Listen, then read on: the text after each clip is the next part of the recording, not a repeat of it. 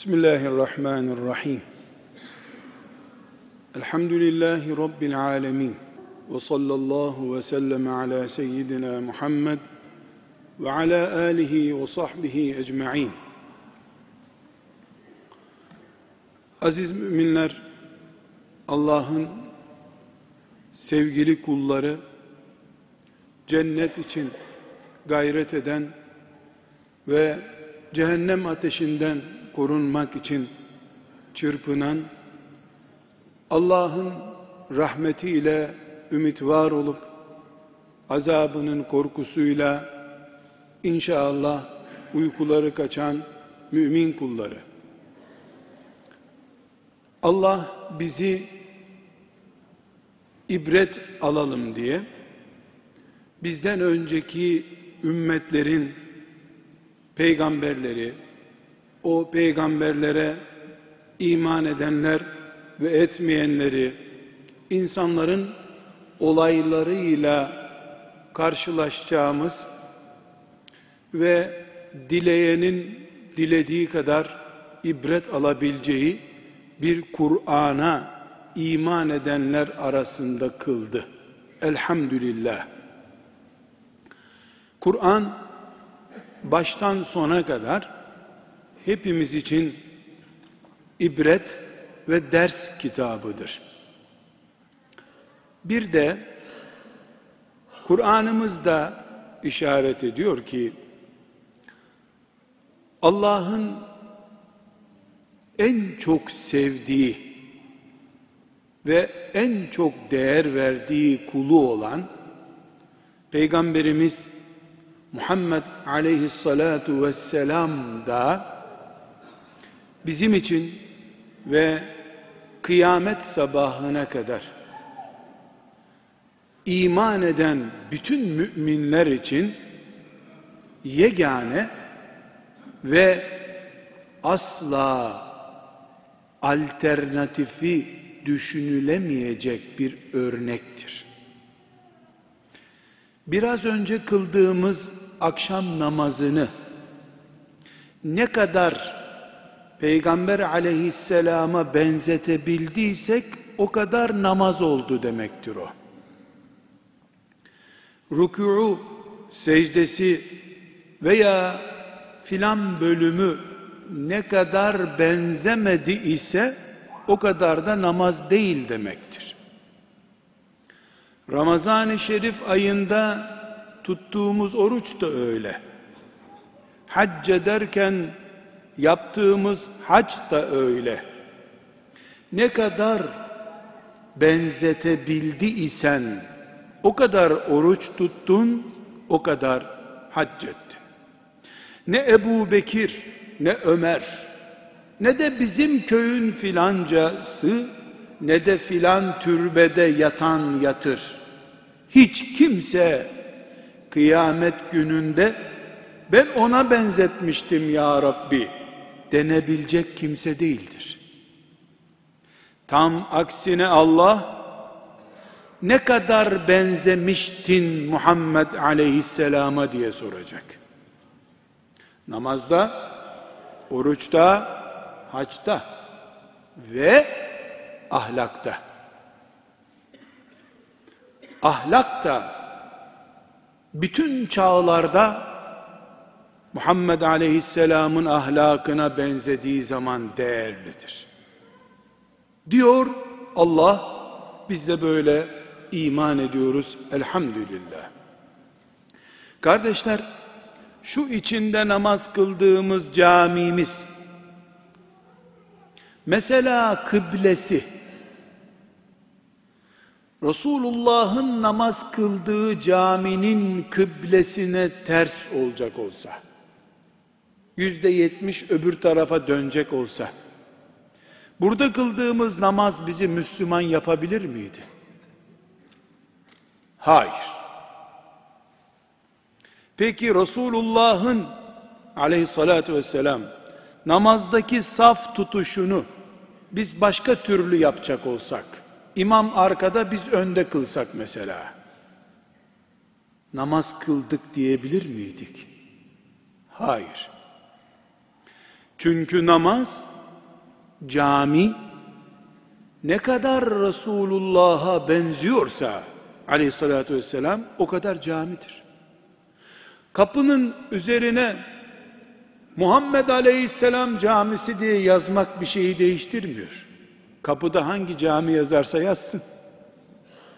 İçerideki saflar, kılınan namaz ne kadar ona bağlıysa o cami o kadar Muhammed Aleyhisselam'ın kıyamet günü benim namazımdan kıldı bunlar diye şefaat edeceği bir camidir.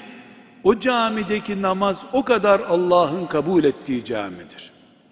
Kıblesi, safları, abdesti, imamı, cemaati peygambere benzemediği sürece bir yapının kubbeli olması veya halıyla döşenmiş olması onu cami yapmıyor.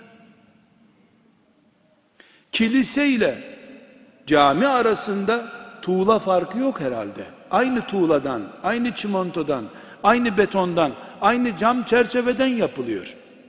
Ama kilisenin yönü değişik. Papazın durduğu yer değişik. Papazın niyeti değişik. Papazın okuduğu ilahi, imamın okuduğu Kur'an.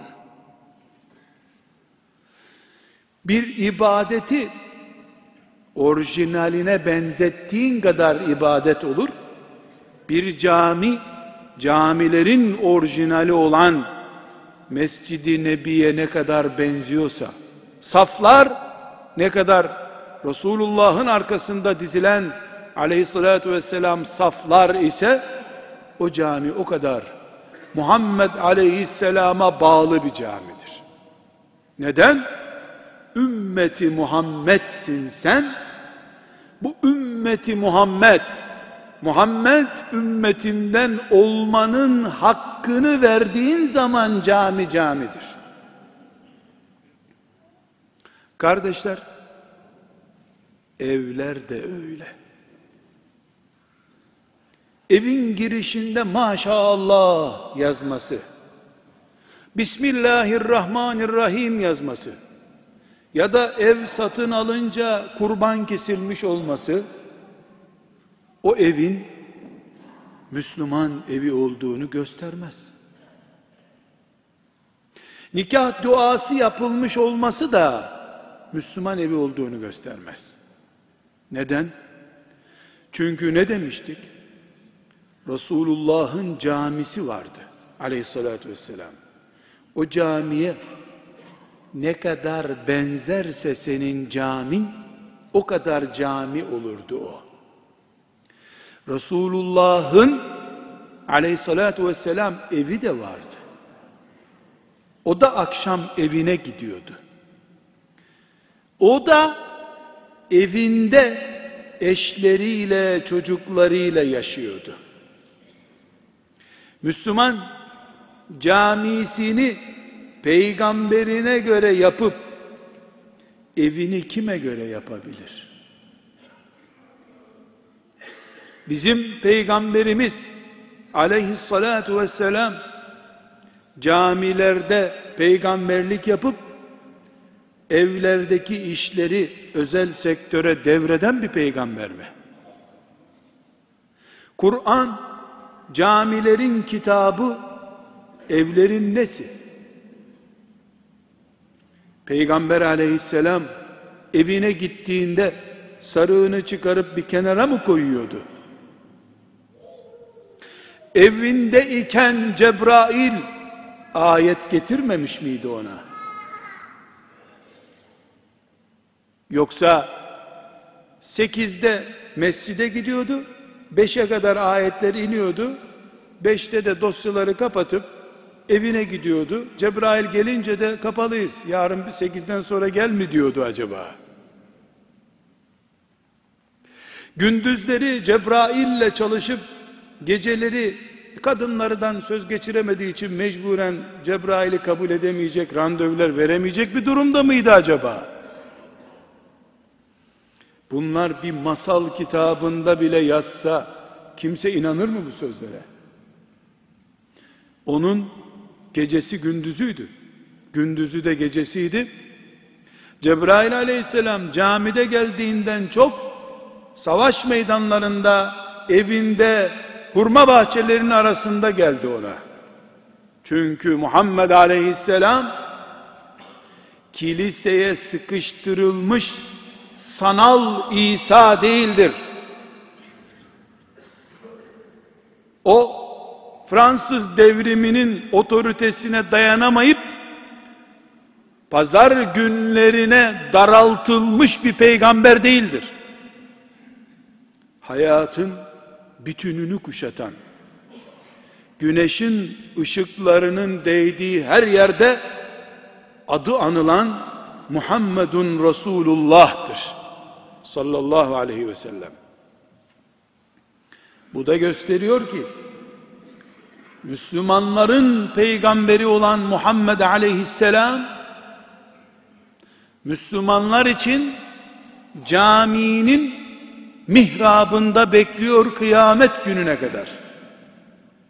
Hiç kimse, hiçbir imam, müezzin şöyle hoşuna giden bir namaz kıldıramaz bize. Devlet onun başındaki makam bundan sonra şöyle kıldırıver diye talimat veremez. Çünkü şu mihraptaki namaz kıyamet sabahına kadar ya Muhammed aleyhisselamın kıldığı namaz olur ya da biz o camiye gidip namaz kılmayız. Çünkü mihrapların sultanı Muhammed aleyhisselamdır. O yoksa sünneti var, mirası var, hatırası var. Aynı şekilde evlerimiz, dükkanlarımız, tarlalarımız, gezilerimiz, pikniklerimiz ona göredir. Hangi Müslümanın evi camiden kıymetli ki? Camide peygamberine uyacak da evde başka birisine uyacak. Olabilir mi bu? Bütün Müslümanlar kıyamete kadar Müslüman ismini şerefle taşımak istediği sürece tuvalete girerken bile Resulullah aleyhissalatu vesselam sol ayakla girerdi diye düşünmek zorundadır. Bunun için kardeşler, Müslüman olmamız, şu camide kıldığımız akşam namazını nasıl kılardı Resulullah acaba diye öğrenmeye mecbur ettiği gibi bizi Müslüman olduğumuz sürece nasıl koca, baba, hanım, çocuk olurum acaba diye sormak zorundayız. Aksi takdirde Kur'an-ı Kerim siz örnek alacaksanız Resulullah sizin örneğinizdir dediği zaman Müslüman camide ben örneğimi alırım. Eve gelince de bu örneği başkasından alırım demiş olur. Diyebilir mi bir Müslüman? Ağzından böyle bir cümle çıkabilir mi? Ne ağzından ne eylemlerinden bir Müslüman böyle bir cümle herhalde çıkaramaz.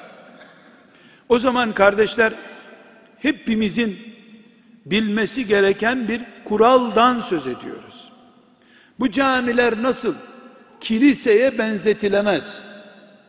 Medine'deki mescitten başka hiçbir şeye benzetilemezse mesela bazı camilerin arkalarında küçük küçük sıracıklar oluştu özür sahibi olanlar için. Hala Müslümanların içine sinmedi bu. Resulullah'ın mescidinde olmayan bu sandalyeleri kim soktu buraya diye. Özür vardı, yoktu tartışıp duruyoruz. Niye içimize sinmedi? Yoktu Resulullah'ın mescidinde çünkü bu. Olabilir mi diye en azından tamam hemen olsun diyecek şekilde kabul edemedik etmememizde, böyle yapmamızda uygun düşerdi. Müslümanlığımız ticaret yaptığımız çarşıların da Medine çarşılarına ne kadar benzediğini soruşturmamızı gerektiriyor. Evlerimiz de 8. 20. katlarda bile olsa, asansörle çıkılan evler bile olsa, kerpiç değil de altın kaplama evler bile olsa, içeriği, içerideki yaşantı itibariyle ne kadar Resulullah'ın evine benziyor sormak zorundayız.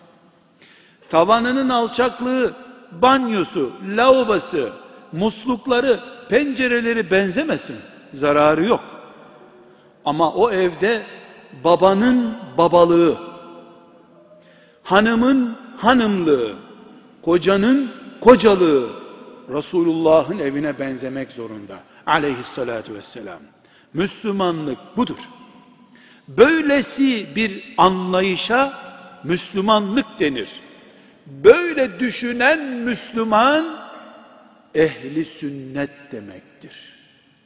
Çünkü ehli sünnet demek sünnete ehil adam demek. Sünnete ehil adam ne demek? Sünnete göre uyumlu yaşayan demek. Peygamber aleyhisselam gömleğini giyerken sağ kolunu önce sokuyor, sonra sol kolunu sokuyordu. Yemek yerken Bismillah diyerek yemeye başlıyordu. Ehli sünnet demek Resulullah gibi gömlek giyen demektir. Gömleğin yakası mı olur? Uzun mu olur? Önden düğmesi mi olur? Arkadan düğmesi mi olur? Ona karışmıyor. Ama Ayşe anamız ne diyor? Giyerken sağdan başlardı peygamberiniz diyor. Hangi renk gömlek giydin ona karışmıyor. Ama sağdan sok kolunu önce diyor. Tarhana çorbası mı seversin, sebze çorbası mı ona da karışmıyor. Bismillah demeden ağzına girmesin diyor. Ehli sünnet çorbasını Resulullah'ın aleyhissalatü vesselam içtiği gibi içen adam demektir. Ve hanımıyla Resulullah standartlarında ilişki kuran erkek ehli sünnet demektir. Çocuklarına tavırları Resulullah'ın sünnetine göre belirlenmiş olan baba ehli sünnet babadır. Çünkü sünnet peygamberin yaşam tarzı demek. Bu sünnettir demek peygamberin yaşam tarzı demek. Namaz kılarken Müslüman selam vereceği zaman önce sağa selam ver sünnettir diyor. Ne demek? Peygamber önce sağa selam verirdi demek. Önce sola selam verirsen sen ehli sünnet değilsin, zıtlık yapıyorsun peygambere karşı. Aynı şekilde evde bir tabak kırıldığı zaman, bir bardak kırıldığı zaman, küplere binen elektrik çarpmış gibi bir baba olursan, ehli sünnet olamazsın. Çünkü senin peygamberin zamanında da, onun evinde de tabak kırıldıydı bardak kırıldıydı. Hanımı azarlayacağı zaman tabak kıranı dur, dur demişti. Bizim ecelimiz olduğu gibi tabakların da eceli var. Eceli geldi tabak kırıldı çocuğu azarlamaya değmez demişti. Ehli sünnet bu işte. Peygamber aleyhisselamın peşinden gitmek de budur. Kardeşler ilkemiz şu cami gibi camideki itaat gibi camideki uyum gibi evlerimiz olması gerekiyor. Camide Allahu Ekber'den sonra Allah'ın karşısında boynu bükük mümin olduğumuz gibi evlerde de Allah'ın bize emanet ettiği kadınlarımız itaat ettin dediği kocalarımız ve kucağımıza koyduğu emaneti olan çocuklarımızın yetiştirilmesinde, büyütülmesinde Allahu Ekber'den sonraki boyun büküklüğüyle ev babası, ev anası, ev çocuğu olmak zorundayız.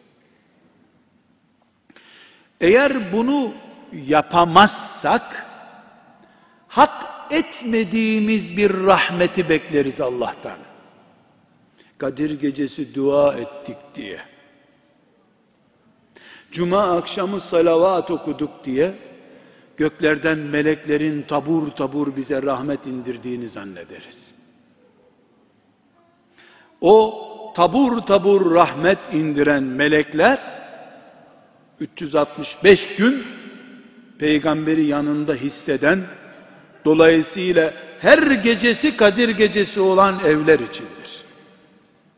Binlerce günah işlemiş olsalar bile mantıkları ve düzenleri peygambere göre. Hiçbir ev kusursuz olamaz. Hiçbir namazda kusursuz değil zaten. Sevgi secdesiyle düzeltiyorsun. Namaz gibi bir ibadette bile oranı buranı kaşıtıyorsun, onu unutuyorsun, bunu okutuyorsun. Fatiha okuyorum diye Ettehiyyatı okuyorsun. Ettehiyyatı okuyorum diye Fil suresini okuyorsun.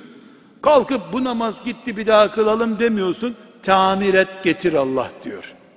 E nasıl tamir edeceğim? İki secde yap istiğfar et ben affederim diyor. Camide namazda bile arıza olabiliyormuş demek. Evlerde de olur. Kardeşler ikinci bir hakikattan daha söz etmek istiyorum. Şu kainatta Allah'ın kaç insan yarattığını asla bilemeyiz. Kimse bilmedi, ebediyen kimse de bilmeyecek. Belki bundan sonra nüfus kütükleri filan tutulur da kaç insan yaşayacak kıyamete kadar bilinir ama asırlardır, binlerce senedir ne kadar insan yaşadı bilmiyoruz. Bildiğimiz daha büyük bir gerçek var. Ne kadar milyarca insan yarattıysa Allah, ve ne kadar melek yarattıysa bunların hepsinin en değerlisi, en kıymetlisi Peygamberimiz Muhammed Aleyhisselatü Vesselam'dır. Ondan daha kıymetli Allah'ın sevdiği, değer verdiği ne bir peygamber, ne bir melek, ne de cennette bir şey vardır. Cennet ırmakları bile onun yanında hiçtir. Hiç. Cennetin en değerli yeri ona ikram olarak hazırlandı zaten. Allah Muhammed Aleyhisselam'dan daha değerli kimseyi yaratmamıştır. Buna iman ettik. İki, Allah Mekke ve Medine'nin dışında tuttuğun her yeri cennet olan bir yer yaratmamıştır. Bir de Kudüs var, onun şöyle bir 50 dönümlük yeri değerlidir. Allah Medine'yi meleklerin nazargahı yaptı. Rahmet gök gök genişliği kadar indi Medine'ye. Bu da ikinci kanun. Üçüncü kanun, kardeşler, Allah peygamberini aleyhissalatü vesselam şu en çok sevdiği peygamberini en çok sevdiği dava arkadaşlarının kocası yaptı. Dava arkadaşlarının affedersiniz kızlarının kocası yaptı. Ebu Bekir kayınpederiydi. Ömer kayınpederiydi. Ebu Bekir onun canı, yoldaşı, Kur'an'ın şahitliğiyle Allah'a en yakın peygamberden sonraki en kıymetli mümindi. Onun kızıyla yuva kurdu. Kardeşler bir kanun daha. Peygamber aleyhisselamın hanımlarından bazılarının nikahı arş-ı alada kıyıldı. Bir cami imamını çağırıp nikah kıydırtmadı. Allah ona filancanın kızı senin karındır sana nikahladık onu dedi. Bu şartlarda Peygamber aleyhisselam Efendimiz bizim deyimimizle yuva kurdu. Böyle bir evlilik yaptı. Bir başka kanun daha. Peygamber aleyhisselam Efendimiz vefat ettiğinde dokuz hanımı vardı. Dokuz hanımı da Allah onlardan razı olsun öve öve bitiremediler onun insanlığını. Şimdiki kadınlar gibi bizimki dışarıda iyi adam ama evde çok fena. Hiç demediler. Melek tarif eder gibi tarif ettiler onu. Üzdü mü sizi hiç sorulduğunda az kalsın dillerini yutacaklardı. O insan üzmezdi ki dediler. Hiçbir şekilde hanımlarına sen diye hitap etmedi hiçbir zaman. İnsanlığın ne görülmüş ne de görülecek örneği olmayan nezaketini ve inceliğini gösterdi onlara. En gergin günlerinde filan savaştan geldiği bir zamanda bile delikanlı erkeklerin kayınpederi Ebu Bekir'in kayınpederi Ömer'in karşısında kalabalık milletin içinde gencecik hanımı Ayşe'ye aşık olduğunu söyledi. Aşkını gizlemedi de. Bunun gibi bir yığın özelliğini zaten biliyoruz biz. Kardeşler ama şunu da bilelim artık. Sevgili peygamberimin bütün bu özelliklerine rağmen şöyle üç akşam üst üste hanımlarıyla oturup bizim deyimlerimizi kullanayım neşeli kahve içeceği bir günü hiç olmadı. Müşrikler saldırdığı için değil. O Hadice'siyle olan hayatıydı. Medine'de güvenliği vardı. Ashabı kul köle olmuşlardı önünde. Bir can istese onlardan bin can getiriyorlardı ona. Al canımızı ya Resulallah diyorlardı. Hadi diyelim filan savaşta Medine kuşatılmıştı, te, risk taşıyorlardı. Savaşın olmadığı günlerde bile hanımlarından anlatmak, dile getirmek bile zor olan sıkıntılar çekti. O evde, o evde, göklerde nikahı kıyılmış hanımlarından sıkıntı çekti. Babaları, hanımlarının babaları, alsa canımı peygamber de mutlu olsam diye peygambere sadakat gösterdiler. Kızları da dar boğaz edip 20 gün 30 gün evine girmez hale getirdiler onu. Kayınpederi Ömer radıyallahu anh mescide geldi ki Peygamber aleyhisselam dayak yemiş gibi. Ne bu ya Resulallah dedi. Neyin var senin? Cevap vermedi ona. Dediler ki Ömer bir de soruyorsun. Kızın ne kadar üzdü peygamberi evine gitmiyor peygamber. Mescitte yatıyor. Benim kızım mı dedi. Ömer. Ömer'in kızı mı? Ömer'in kızı tabi. Kiminle anlaşmış? Ebu Bekir'in kızıyla anlaşmış da peygambere komplo yapmışlar. Ama üç gün sonra, üç gün önce peygambere kimi seviyorsun ya Resulallah soruluyor. Ayşe'yi diyor. Hiçbir şey yokmuş gibi. 20 gündür eve gitmiyor Ayşe'yi seviyorum. Onlar inada bindirdikçe merhameti çoğalan bir peygamber oldu. Onlar yokuşa sürdü, o kanatlandı. İnsan haliyle. Çünkü Peygamber aleyhisselam Efendimiz evinde insandı. Uyurken insandı. Yemek yerken insandı. Hastalandığı zaman insandı. Uhud'da yara bere içinde bırakıldığı zaman insandı. Melek değildi. Melek olsaydı Allah bize şu meleğin peşinden gidin derdi. Kur'an öyle demiyor. Sizin gibi içinizden bir peygamber gönderdik size diyor. Onun için örnek alın diyor. Cebrail'in nesini örnek alacağım ben? Mikail'i nasıl taklit edeceğim? Kardeşler, benim peygamberim aleyhissalatu vesselam insanoğlunun bir daha taklit edemeyeceği kadar nazik, merhametli, şefkatli, pamuktan eli olan bir insandı. Vurmadı, bağırmadı, kızmadı ama inciltildi hep.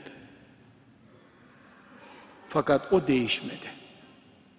O, o adam olarak öldü, ahirete gitti.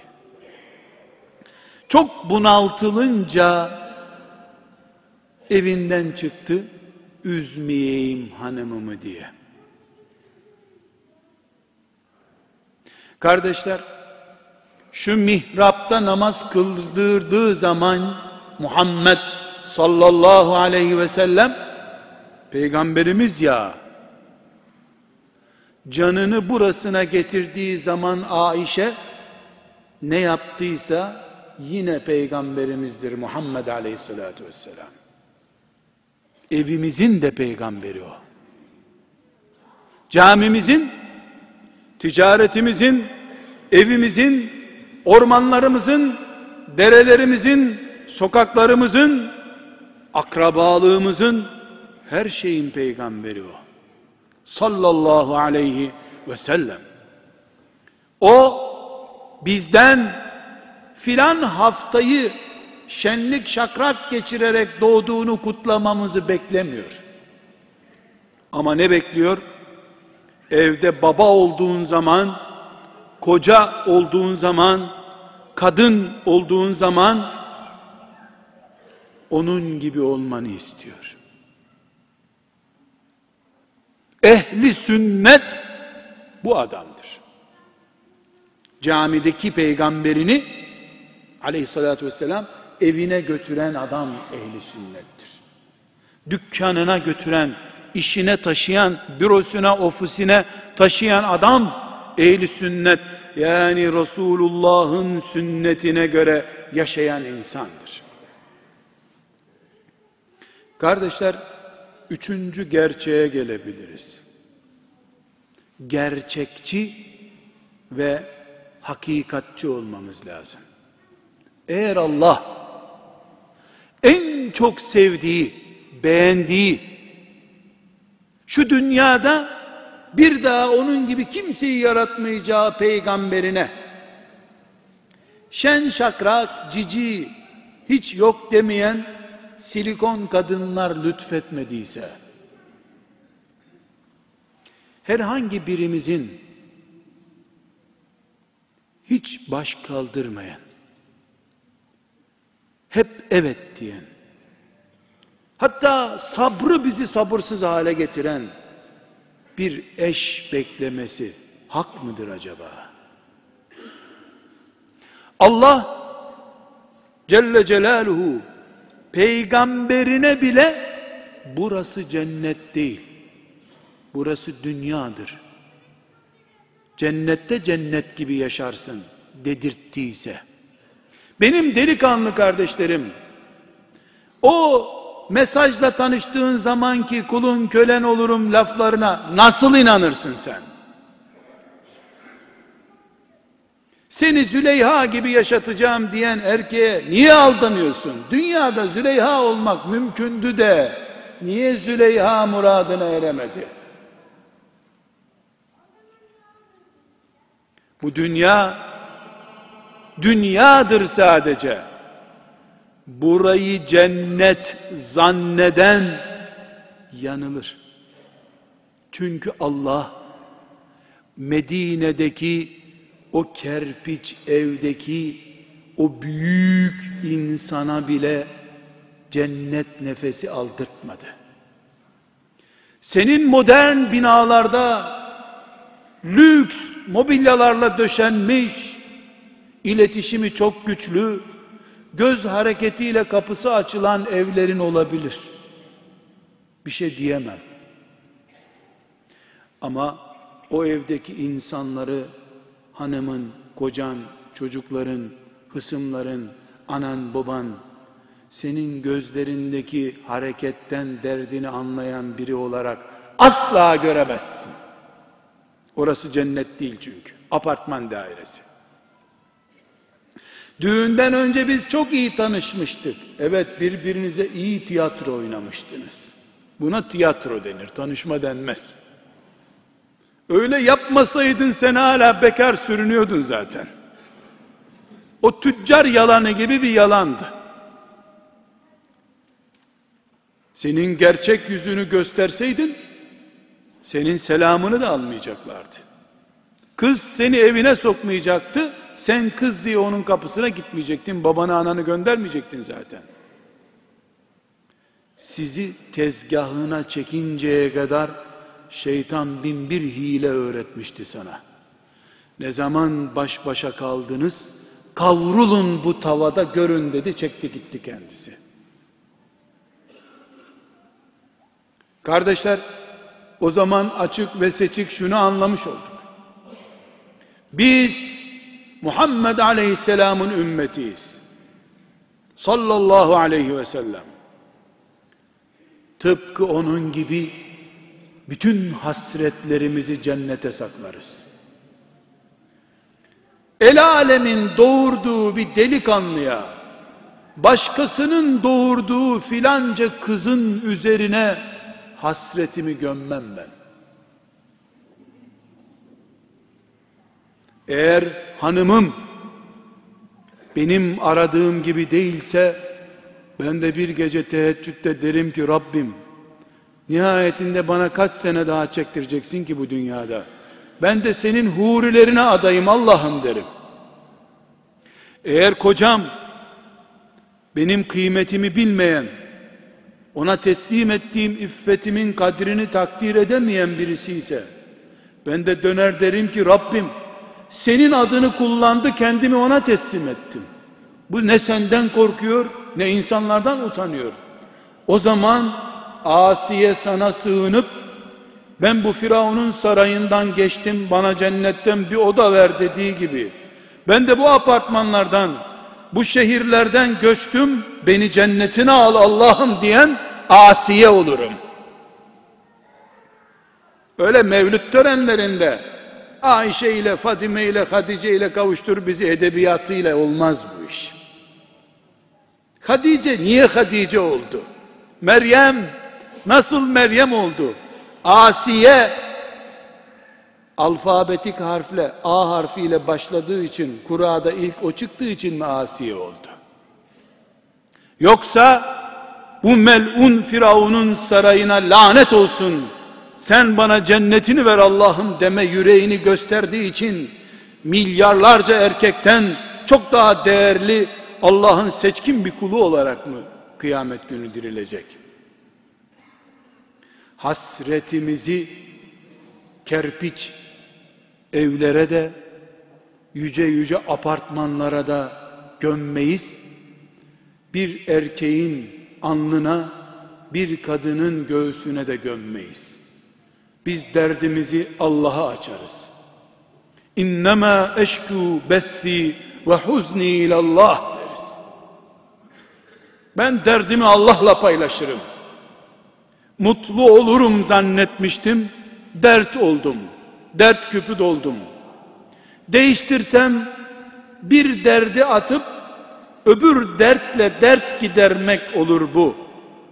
Deniz suyuyla hararet gidermek gibi aptallık yapmam. 10, 20, 30, 50, 60, 70 bilemedin 100 sene sabrederim.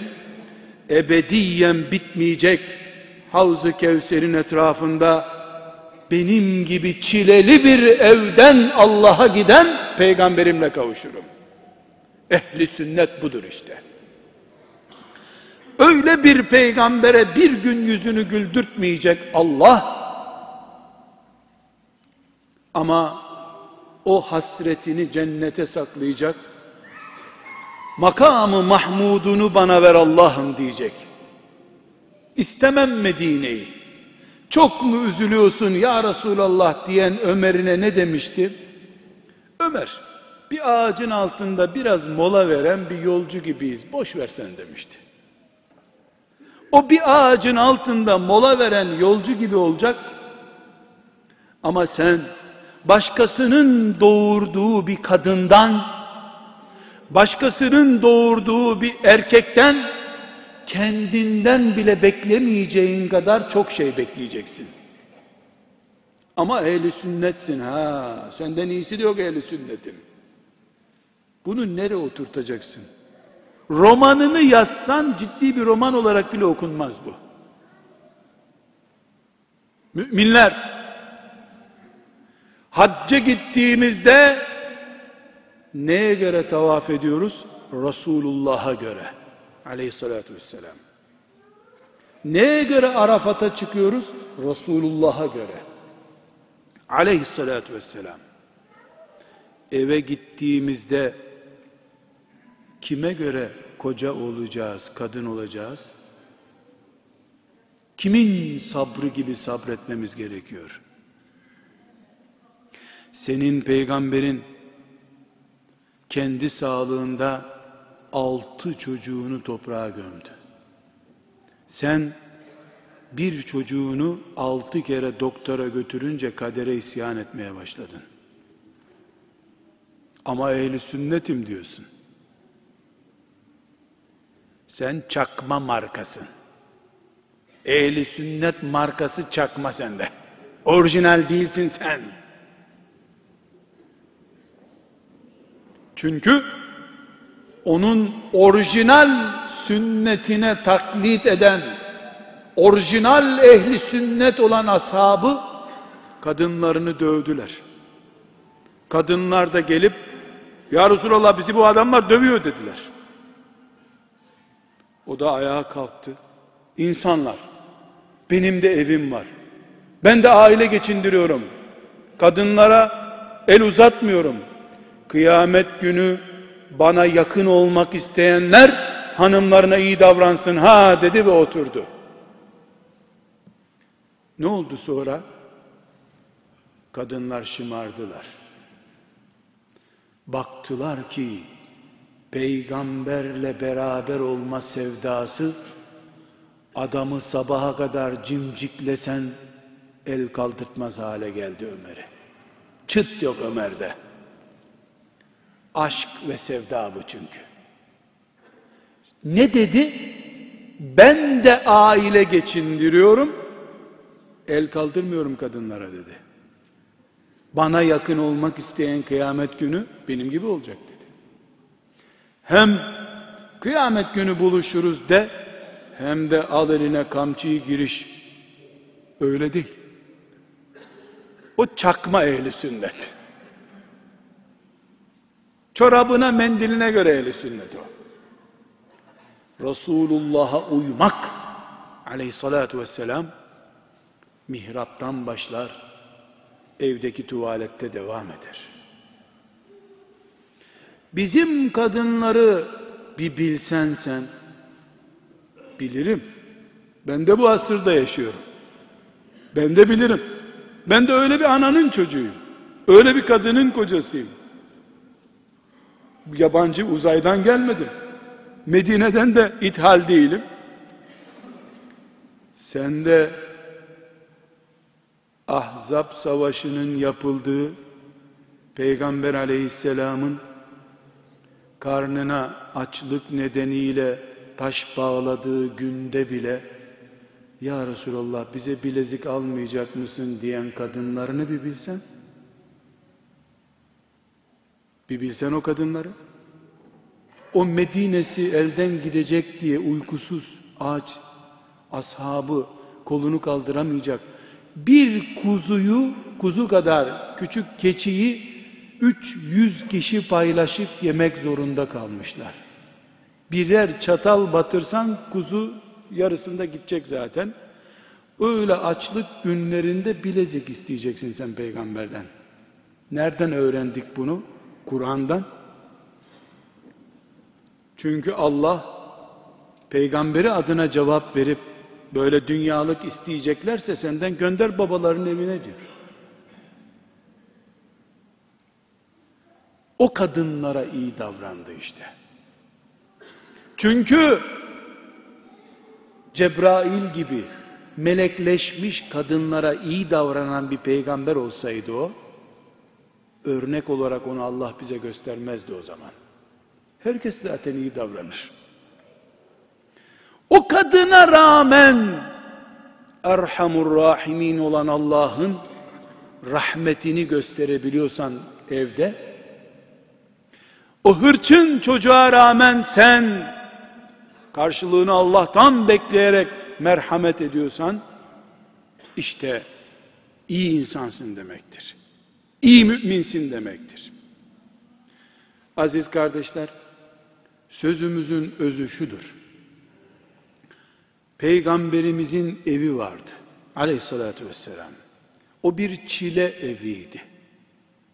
Açlığın bulunduğu bir evdi. Ama o çilenin en zor boyutu melek gibi insanlar yoktu o evde.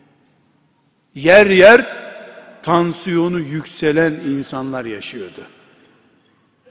Ama hiçbir zaman yüksek tansiyonlu refleksi olmadı Peygamber aleyhisselamın. Eşlerinin tansiyonu yükselince sabrını yükseltti. Onların tansiyonu düşünce gayreti himmetini yükseltti. O denge unsuru oldu. Yoksa ona gerek kalmadan kayınpederi Ömer bile o evde cinayet işlerdi zaten. Yapmaya da kalktı nitekim. Benim peygamberimi üzen kızım ha diyerek kılıcına sarıldı. Ama yine kurtaran o rahmeten lil alemin oldu. İman budur. Evde de Muhammedun Resulullah diyorsak gerçek budur. Gerisi edebiyattır. Allah imanımızın içini doldurmayı hepimize nasip etsin. Ve sallallahu ve sellem ala seyyidina Muhammed ve ala alihi ve sahbihi ecma'in velhamdülillahi rabbil alemin.